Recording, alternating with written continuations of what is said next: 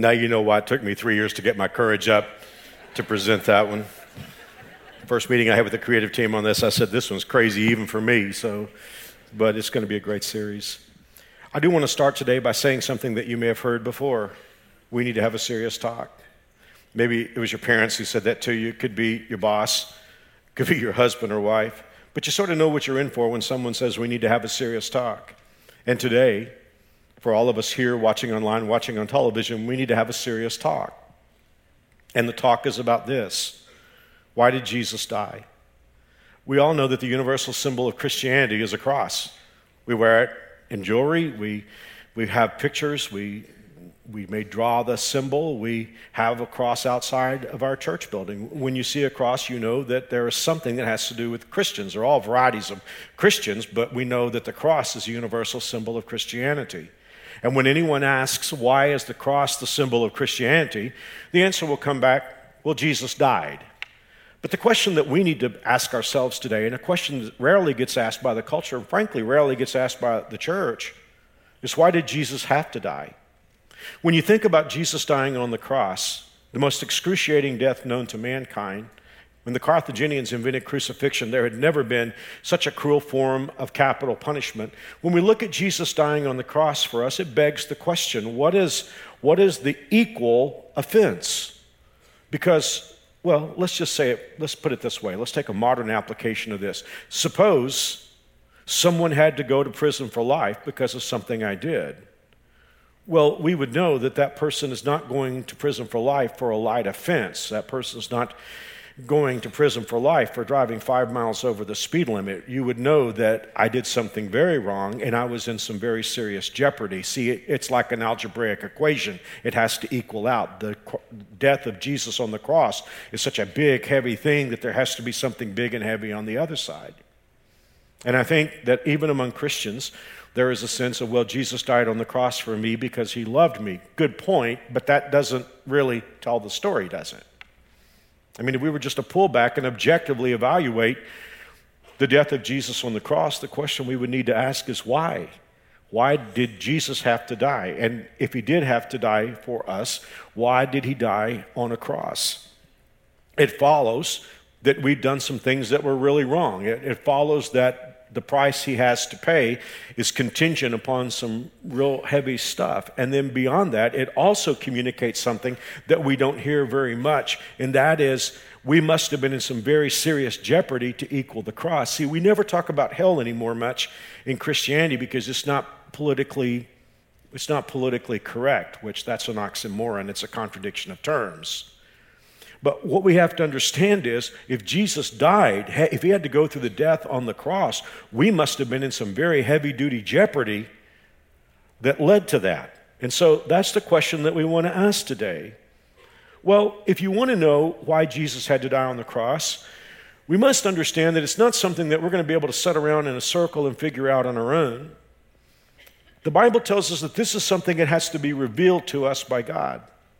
God has ultimately revealed himself to mankind in two ways. The first way that God has revealed himself is through creation.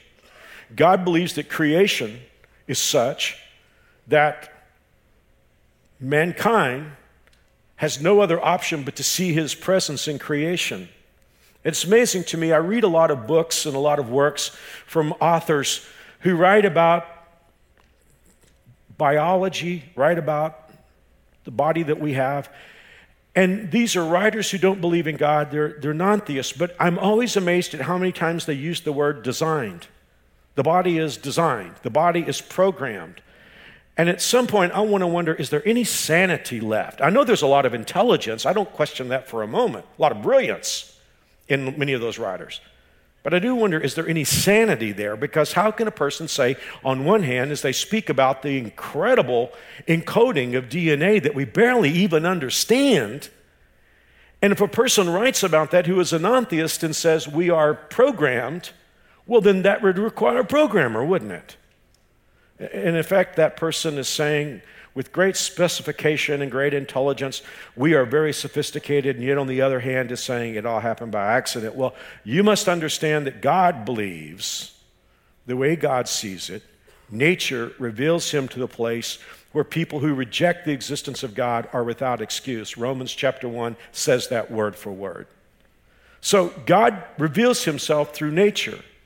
But even though God reveals himself through nature, we really don't have the full understanding of the specifics. And so, in order to reveal himself to us, God gave us his word. That is what the Bible is. It is God's revealed word to us. And through God's word, we meet God. As I just said, to go back and retract. Can you meet God through nature? Absolutely. I worship God through nature just driving around and seeing spring in Wichita. I'm from Texas. Spring used to start there in February. I grieve for like March and April waiting for spring. So, yeah, I meet God when I see the beautiful Bradford pear trees blossoming out there, but it doesn't really tell me why Jesus had to die. Now, the Bible tells us over and over why Jesus died, but perhaps the most succinct statement comes to us in the book of 1 Corinthians, chapter 15. And Paul is going to preface a statement by saying, By this gospel you are saved. Gospel, that means good news. Saved, that means when you die, you go to heaven and you live forever and you're God's child. So let's just pull back for a moment and review what Paul said. Paul said, This is the good news by which you go to heaven. So I'm all ears. I want to hear what he has to say next. What is this good news? You got to join a church, got to do community service. You know, you know, what is the good news? Listen. He said, I've received what I passed on to you as, as first importance that Christ died for our sins according to the scriptures, that he was buried, and that he was raised on the third day according to the scriptures. Paul is saying, This is the good news that gets you into heaven. Jesus died for our sins. He was buried, and he was raised again to life on the third day. That's what makes these three services this week's, next week's, and Easter's so important because we are just tracking with what Paul says is the transformative gospel. But the very first part of that is a statement that says Christ died for our sins. So today, if we look at the cross and we see Jesus dying this excruciating death for six hours, hanging on a Roman cross, and we ask the question, why? The answer comes back that he died for our sins. But you know, when we say Christ died for our sins, I think a lot of times we're leaving out an important phrase Christ died to pay God for our sins. See, oftentimes we look at this in a kind of existential sense in the church, in sort of a postmodern concept. Jesus is full of love. He loves us so much that he went to the cross to show us how much he loved us. Well, his death shows us how much he loves us, but that's not the point. The point is, Jesus died on the cross to pay God for our sins. Well, therein lies a question because in the day that you and I live, there are a lot of people that think that sin is an irrelevant concept. And that's not necessarily new. Many of you know about the Menninger Clinic here in Kansas. It's a world famous psychological psychiatric clinic. Karl Menninger wrote a book in 1973. Uh, the book is okay, but the title is awesome. The title he wrote was Whatever Became of Sin. And in our world today, we don't hear much about sin, do we? We hear about mistakes. A mistake is leaving the milk out overnight. Sin is doing something wrong that violates a holy God. But in our, if there is such a thing as sin in a postmodern world today, I don't mean just outside the church, I mean inside the church. If there is such a thing as sin, God has sort of been edged out of the issue. Sin today, in today's terms, sin is looked at as something that's either done against ourselves or done against someone else. And hey, I'm not knocking that. There is an element in which that's true. When we sin, it harms ourselves, it harms others, but that's not what sin is. But if there are things that are sin that our culture agrees on, first of all, our culture has to agree on it because, as we know, in our culture today, there are things that are absolutely perverse that our culture celebrates, and there are things that are wrong that our culture says are wrong. So typically today, if sin exists, it has to be something the culture agrees on, and then it has to be something that hurts self or hurts others. And because we've redefined sin, we've had to redefine judgment and salvation. I'm going to be really careful about what I'm going to say because I could lead someone to think I'm saying something I'm not. So just please hear me, hear me out completely. But in our world today, if there are such things as sin, then there's sort of a cultural judgment and cultural salvation that goes with it. For instance, if, if a person is a compulsive gambler, I think most people would agree that that is some form of sin. Well, what is the judgment for being a compulsive gambler? You can't pay your bills. So, what is the salvation for a compulsive gambler? Treatment. Now, again, if a person is a compulsive gambler, treatment is a wonderful thing. I'm not knocking that for a moment. I'm just saying that doesn't pay for the sin. If a person abuses alcohol or drugs, is that a sin? I think, know, I think most people would say, yeah, if a person is, is abusive to substances and harms themselves and harms others and puts, puts the culture at risk, that, that that probably is a sin. So, what is the judgment for that sin?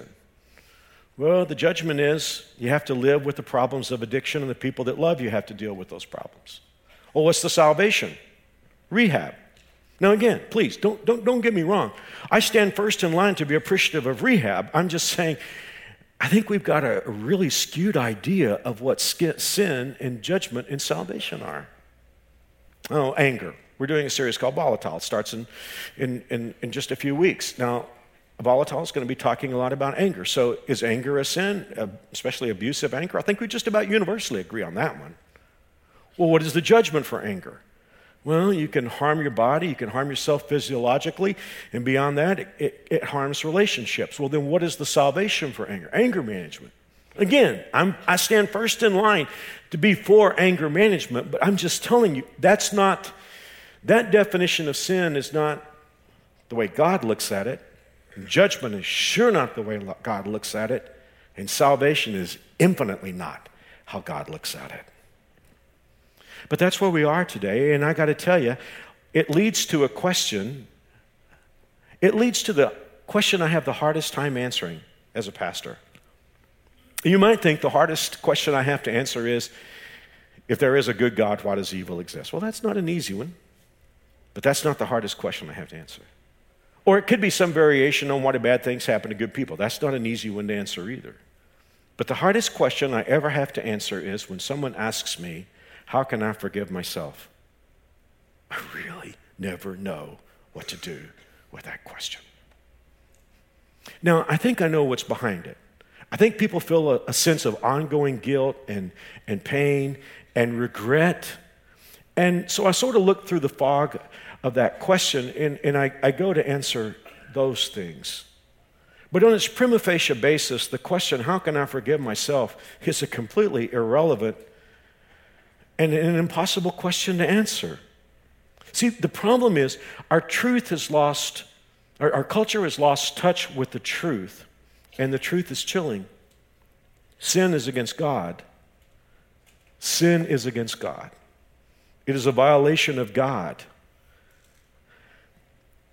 And when I say chilling, here's what I'm talking about. And, and Mary Alice and I were re- reading in devotions uh, yesterday and yesterday morning, and I read this verse, and I thought it's so typical of our times. Moses is writing to a young generation who is about to go into Canaan, and he's challenging them to live a, a life that pleases God and not to get into sin patterns. And here's what he said to them Those who hear the warnings should not congratulate themselves thinking I'm safe, even though I'm following the desires of my own stubborn heart.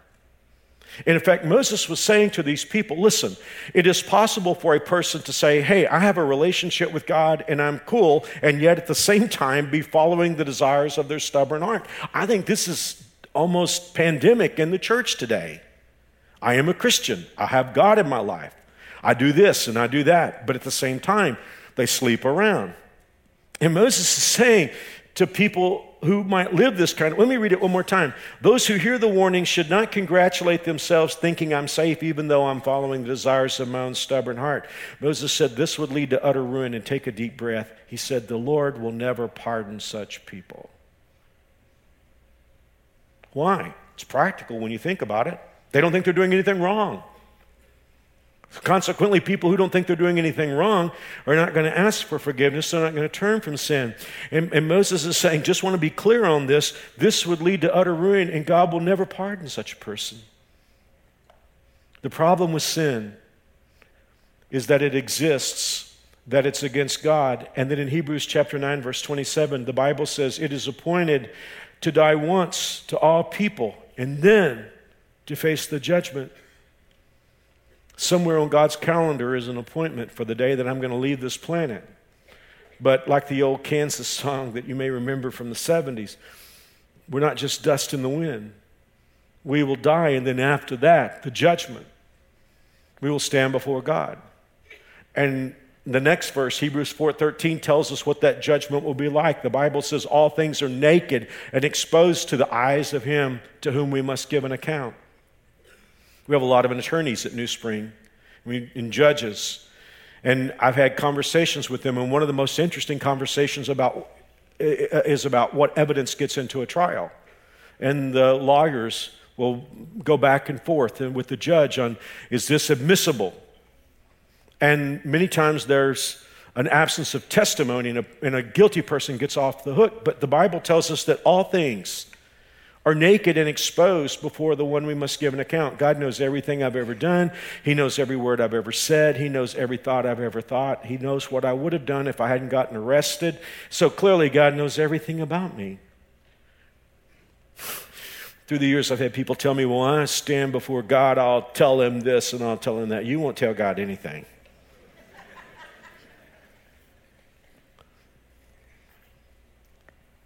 You put all that together, and I'm not trying to be unkind at all, but I think when you put all that together, the question, how can I forgive myself, really becomes sort of an irrelevant question. Because I won't stand before myself in judgment. My sin, although it may have caused me trouble, is not an offense against me, it's an offense against God. And the question is not, how can I forgive myself? The question is, how can I be truly forgiven? Now's a good time to ask as we think about judgment and what the, what the character of that judgment is going to be. It's a good question to ask is there any way out of this? I mean, that's the first question I want to ask. Is there any way out? I mean, this is too corny. I shouldn't say it, but back in my grandparents' generation, there was a comedian called W.C. Fields. And he was not a God follower. He lived a horrible life. But when he was dying, a friend was surprised to find W.C. Fields reading the Bible. And the friend asked him, What in the world are you doing reading the Bible? He said, Looking for loopholes.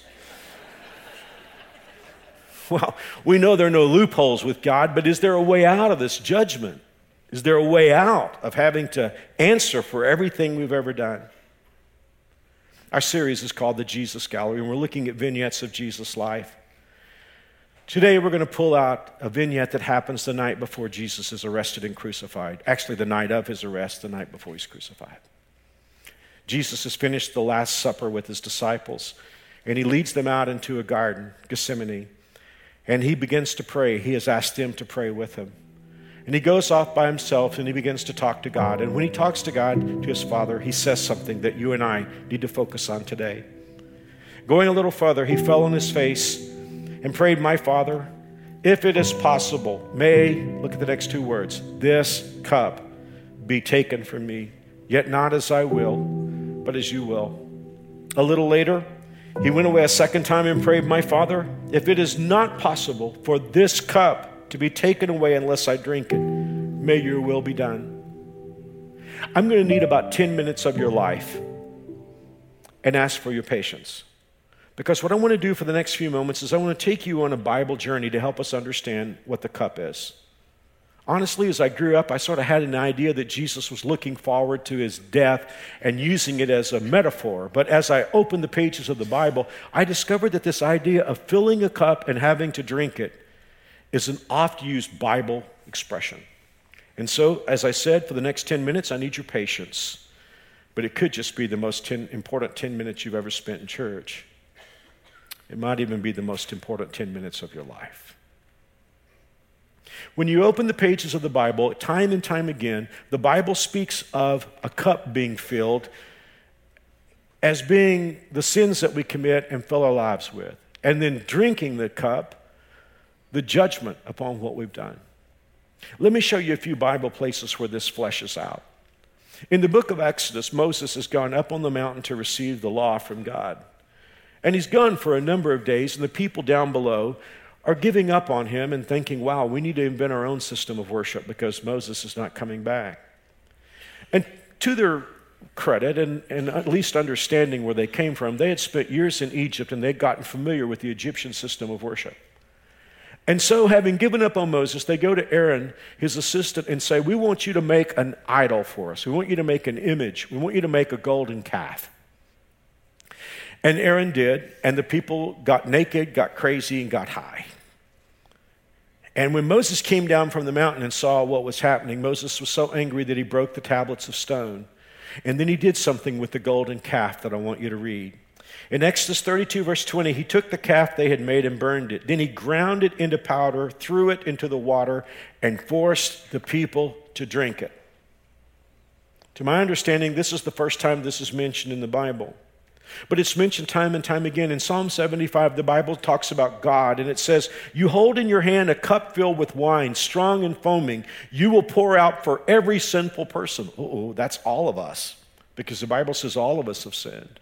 You will pour out for every sinful person on this earth, and they will have to drink it until it's gone. We're doing a series this summer called Clash of Dynasties 2, the Daniel Chronicles. And we're going to be talking a lot about prophecy of the end times. But this prophecy was given to Daniel in an era where God's people were taken away captive because of their sins. There was a prophet, Jeremiah, who preached during this time, not only to Judah, but to the other nations. And God said to him, I want you to take this message. Hear this 2515, book of Jeremiah. The Lord God of Israel said to me, Take from my hand this cup filled with the wine of my wrath, and make all the nations to whom I send you drink it. So I took the cup from the Lord's hand and made all the nations to whom he sent me drink it. Well, someone could say, well, Mark, that's all Old Testament stuff. Well, then let me take you to the last book of the Bible Revelation. Revelation tells the story that in the last days there will be a unified one world system headed by a figure the Bible calls the Antichrist. And this system will be the inverse of God's system. It will be a cheap, opposite copy of God's world. And even though the Antichrist has not been revealed yet, John said something that we covered in the Jesus life. He said, Antichrist is coming, but the spirit of Antichrist is already at work in the world. Well, I believe you and I are on the very outskirts of that last days one world government. And what we're experiencing today is we're experiencing what ultimately is going to be fulfilled universally in the world and that is Satan will have his own kingdom. And, and, we're watching that happen in our world. Wrong is becoming right, and right is becoming wrong because it's an upside down world. But in the book of Revelation, God tells what's going to happen to this system. And I find this really interesting. Let's just read this together. This is in Revelation chapter 14, verse 8. And again, it's about what's going to happen in the future with this last day one world government. Another angel followed him through the sky, shouting, Babylon, that's the name for the system. Babylon has fallen, the great city has fallen, because she made all the nations of the world drink the wine of her passionate immorality. Now, what I said a few moments ago leads up to this. We're living in a culture where very quickly we're being told that we must drink the Kool Aid. Whatever, if, if right is now wrong, then the culture says you have to drink the Kool Aid. If wrong is now right, the culture says you have to drink the Kool Aid. If you don't, you're going to be excluded or worse. In fact, I was just watching a little while before the service how that Christians in Ivy League schools are being frozen out of programs because it doesn't fit their anti discrimination program. And, and, and that's exactly what the Bible's talking about. In the, in the last system, People will be forced to drink the Kool Aid that the Antichrist produces. But now, what happens next? Then a third angel followed them, shouting, Anyone who worships the Antichrist and his statue or accepts the mark 666, whatever that is, on the forehead of the hand, must drink the wine of God's anger. It's been poured full strength into God's cup of wrath, and they will be tormented with fire and burning sulfur in the presence of the holy angels and the Lamb. The smoke of their torment will rise forever and ever, and they will have no relief day or night for they have worshiped the, the beast, the Antichrist, and his statue, and have accepted the mark of his name. It's throughout the Bible. You fill a cup, have to drink it. Adam and Eve filled a cup, they drank it. Pharaoh filled up his cup, he drank it. Sodom and Gomorrah filled up their cups, they had to drink it. And it doesn't even matter if people know they're filling up the cup or not. In fact, that seems to be standard operating procedure. People go on living their lives, filling up the cup. The expression that we hear a lot today is, I'm living in the moment. I understand there's legitimate usage of that, but there's this idea that I'm living in the moment, don't even have to think about what I've done in the past. And they don't realize they're racking up a bill. In the book of Proverbs, chapter 30, there's a statement about a woman. It could just as easily have been about a man. But in this day of promiscuity where people hop from bed to bed and sleep around and think that there's absolutely nothing wrong with that, the Word of God speaks to that. It says, This is the way of an adulteress. She eats and wipes her mouth and says, I've done nothing wrong. And that's what's going on in our world today. People, it's sort of like I, they don't think about the fact that they're filling up a cup that ultimately they're going to have to drink. God reminds Jeremiah of human nature in chapter 25, verse 28. He said, If they refuse to take the cup from your hand and drink, tell them this is what the Lord Almighty says. Not Madison Avenue, not Hollywood, not media, not peers. This is what the Lord Almighty says. You must drink it. And so it goes. You and I are filling up a cup. We've added to it every day of our lives all different kinds of sins idolatry, anger, lust, sloth, godlessness, selfishness. Day after day, it feels. And the average person today just wipes his mouth and says, I've done nothing wrong. Oh, here's what we say today I need to get on with my life. And that's just whistling through the graveyard the cup remains. And you saw what I saw. We say, I don't want to drink it. Let this cup pass through me. I filled it up, but I don't want to drink it. I'm no worse than anybody else. I know someone whose cup is filled with worse stuff than mine. Everybody else says there's nothing wrong with my choices. I filled it up and I don't want to drink it. Yet, as God said to Jeremiah, if they refuse to take the cup and drink, tell them this is what the Lord Almighty says you must drink it. Well, what would it mean for me to drink my cup? Well, the Bible supplies that answer. I know I'm going to die, and after that, the judgment. Well, what is the judgment like? Revelation 20, verse 11.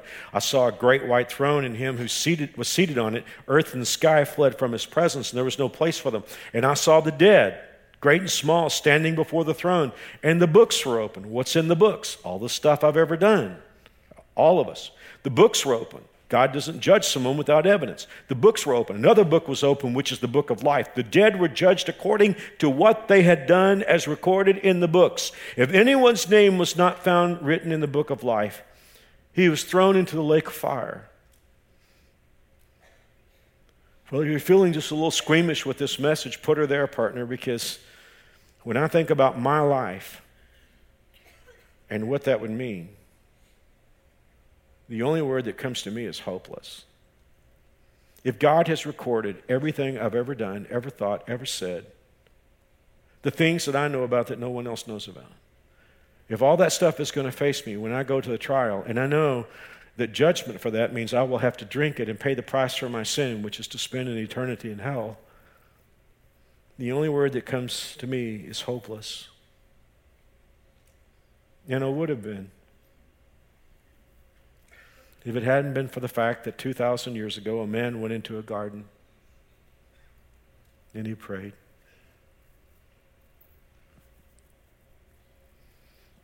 You know, I didn't say this in the other three services. I've heard preachers preach and songs that say when Jesus died on the cross that the devil had a party and Satan danced with glee. I don't think that for a millisecond.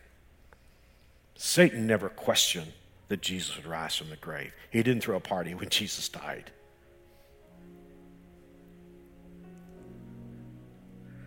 Jesus won this battle the night before because what Satan could not believe was that Jesus would go to the cross. He never could understand that.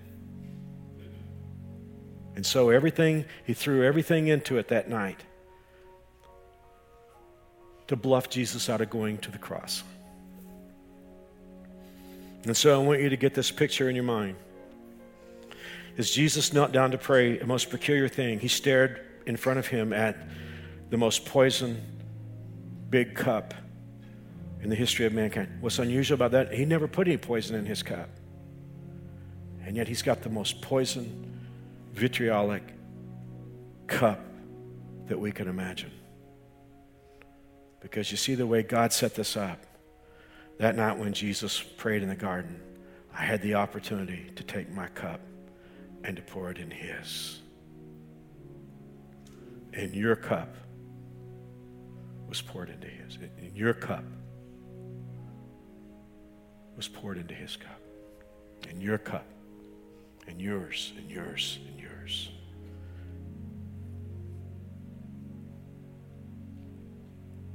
Do you understand why now Jesus said in verse 39, My Father, if it's possible, may this cup be taken from me.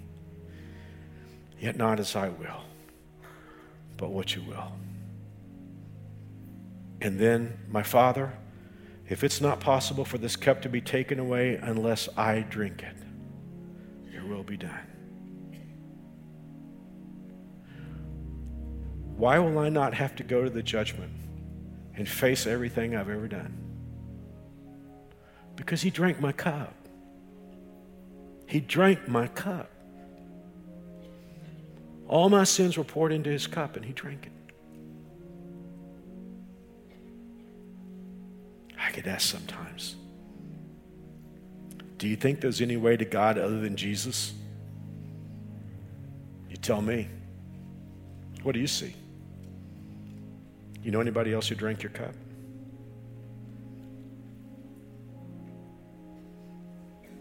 How do you feel about this message? Many of you watching online or on television are here today.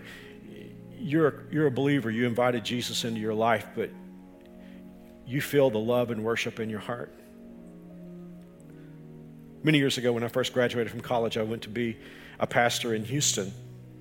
And it was an inner city church. And one of the, I had the ministry of working with a lot of young adults who were college students at the University of Houston. And I remember one of the college students was George. George was he, he was of a nationality that's pretty well tied to a particular religion. His father was one was a very wealthy man in Houston. But I remember I had the privilege of leading George to Christ, and he was in our he was in my ministry there. And his father, like I say, who was mega wealthy, said to George, if you, if you get baptized, I'll disinherit you. And George said, Well, you'll have to disinherit me. I've accepted Christ. And then his father said, Well, okay.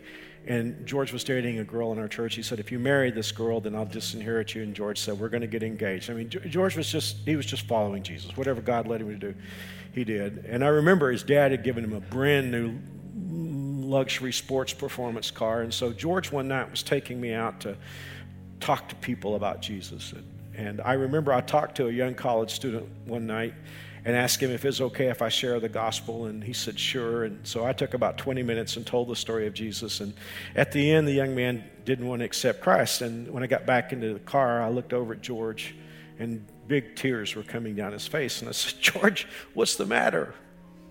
He said, Mark, I was just wishing I was lost so I could get saved again. and maybe you feel that way. You know, I could be talking to somebody here and you've been in church for years and it's like, you know, another sermon on salvation. I'm a Christian. I've never tried to make anyone doubt their experience, but you know what? I really doubt that. I really do. If, if you claim to be a follower of Jesus and you thinking about Jesus drinking your cup doesn't do anything inside of you, I'm not sure you've really accepted Christ. Maybe you have. I think you might have just been vaccinated. You know, a vaccination is you get enough of the virus to keep you from catching the real thing. You know what? I, I, I'm not worried about non theists as much as I'm worried about people who've been in church for years and they're just churched out and somehow they've missed Jesus. Or it could be that you're here today and you just said, it's just clear. It's clear to me now. It's Jesus. It's not a religion. You're not asking me to be an adherent to a religion. it, it is an understanding that God so loved the world that he sent his one and only Son, and he came into the world, and he drank my cup. And that's why today, as much as we'd love to have you at NewSpring, I'm not trying to talk you into joining NewSpring.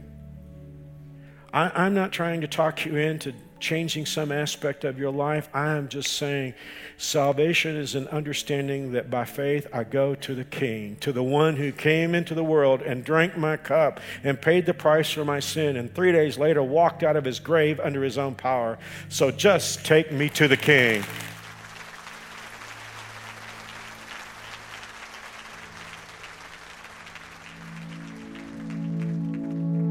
Truth is, I'm tired options are few. I'm trying to pray. But where are you? I'm all churched out, hurt and abused. I can't fake what's left to. So take me to the king. I don't have much to bring. My heart's torn to pieces, but it's my offering. Just lay me at the throne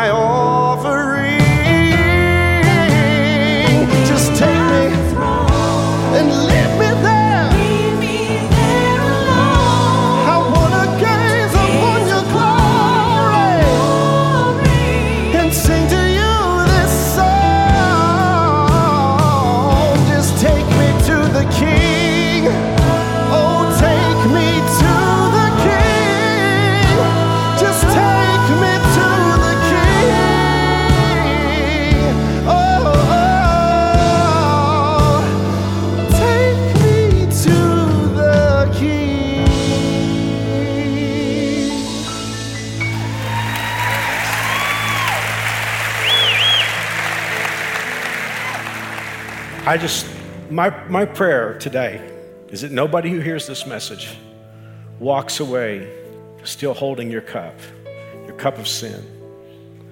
I mean, if Jesus is willing to take it, why not give it to him? If he's willing to take all of our guilt and our shame and our past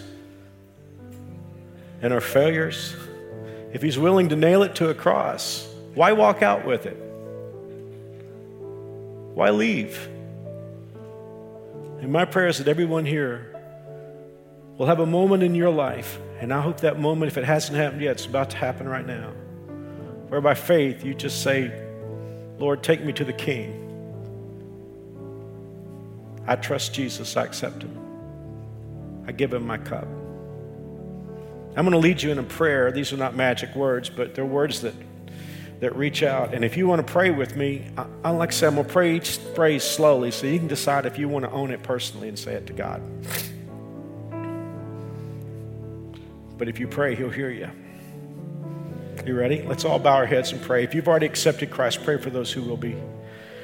Dear Father, I am a sinner, but I believe you love me. I believe Jesus died for my sins. I believe he arose from the grave. I believe Jesus drank my cup. I ask you to forgive me. I ask you to make me God's child. Thank you in Jesus' name. Amen. If you just prayed that prayer, do us both a favor. All over our campus, there are guest service centers, there's information centers, and all you got to do is just stop by one and say, I prayed with Mark. And there's a gift box for you. We've got prepared already. It's a Bible just like I preach from. You may have a million questions. I wrote a little book that answers a lot of the questions. There's some other great stuff in there. It's our gift to you. It won't cost you anything. It's not as wonderful as salvation, but it's as free. So just go to any of those places and say, I pray with Mark, and we would, we would, let, we would just love for you to do that. Cannot wait for you to be back next weekend for the services for Palm Sunday. May God bless you. Thank God for the King.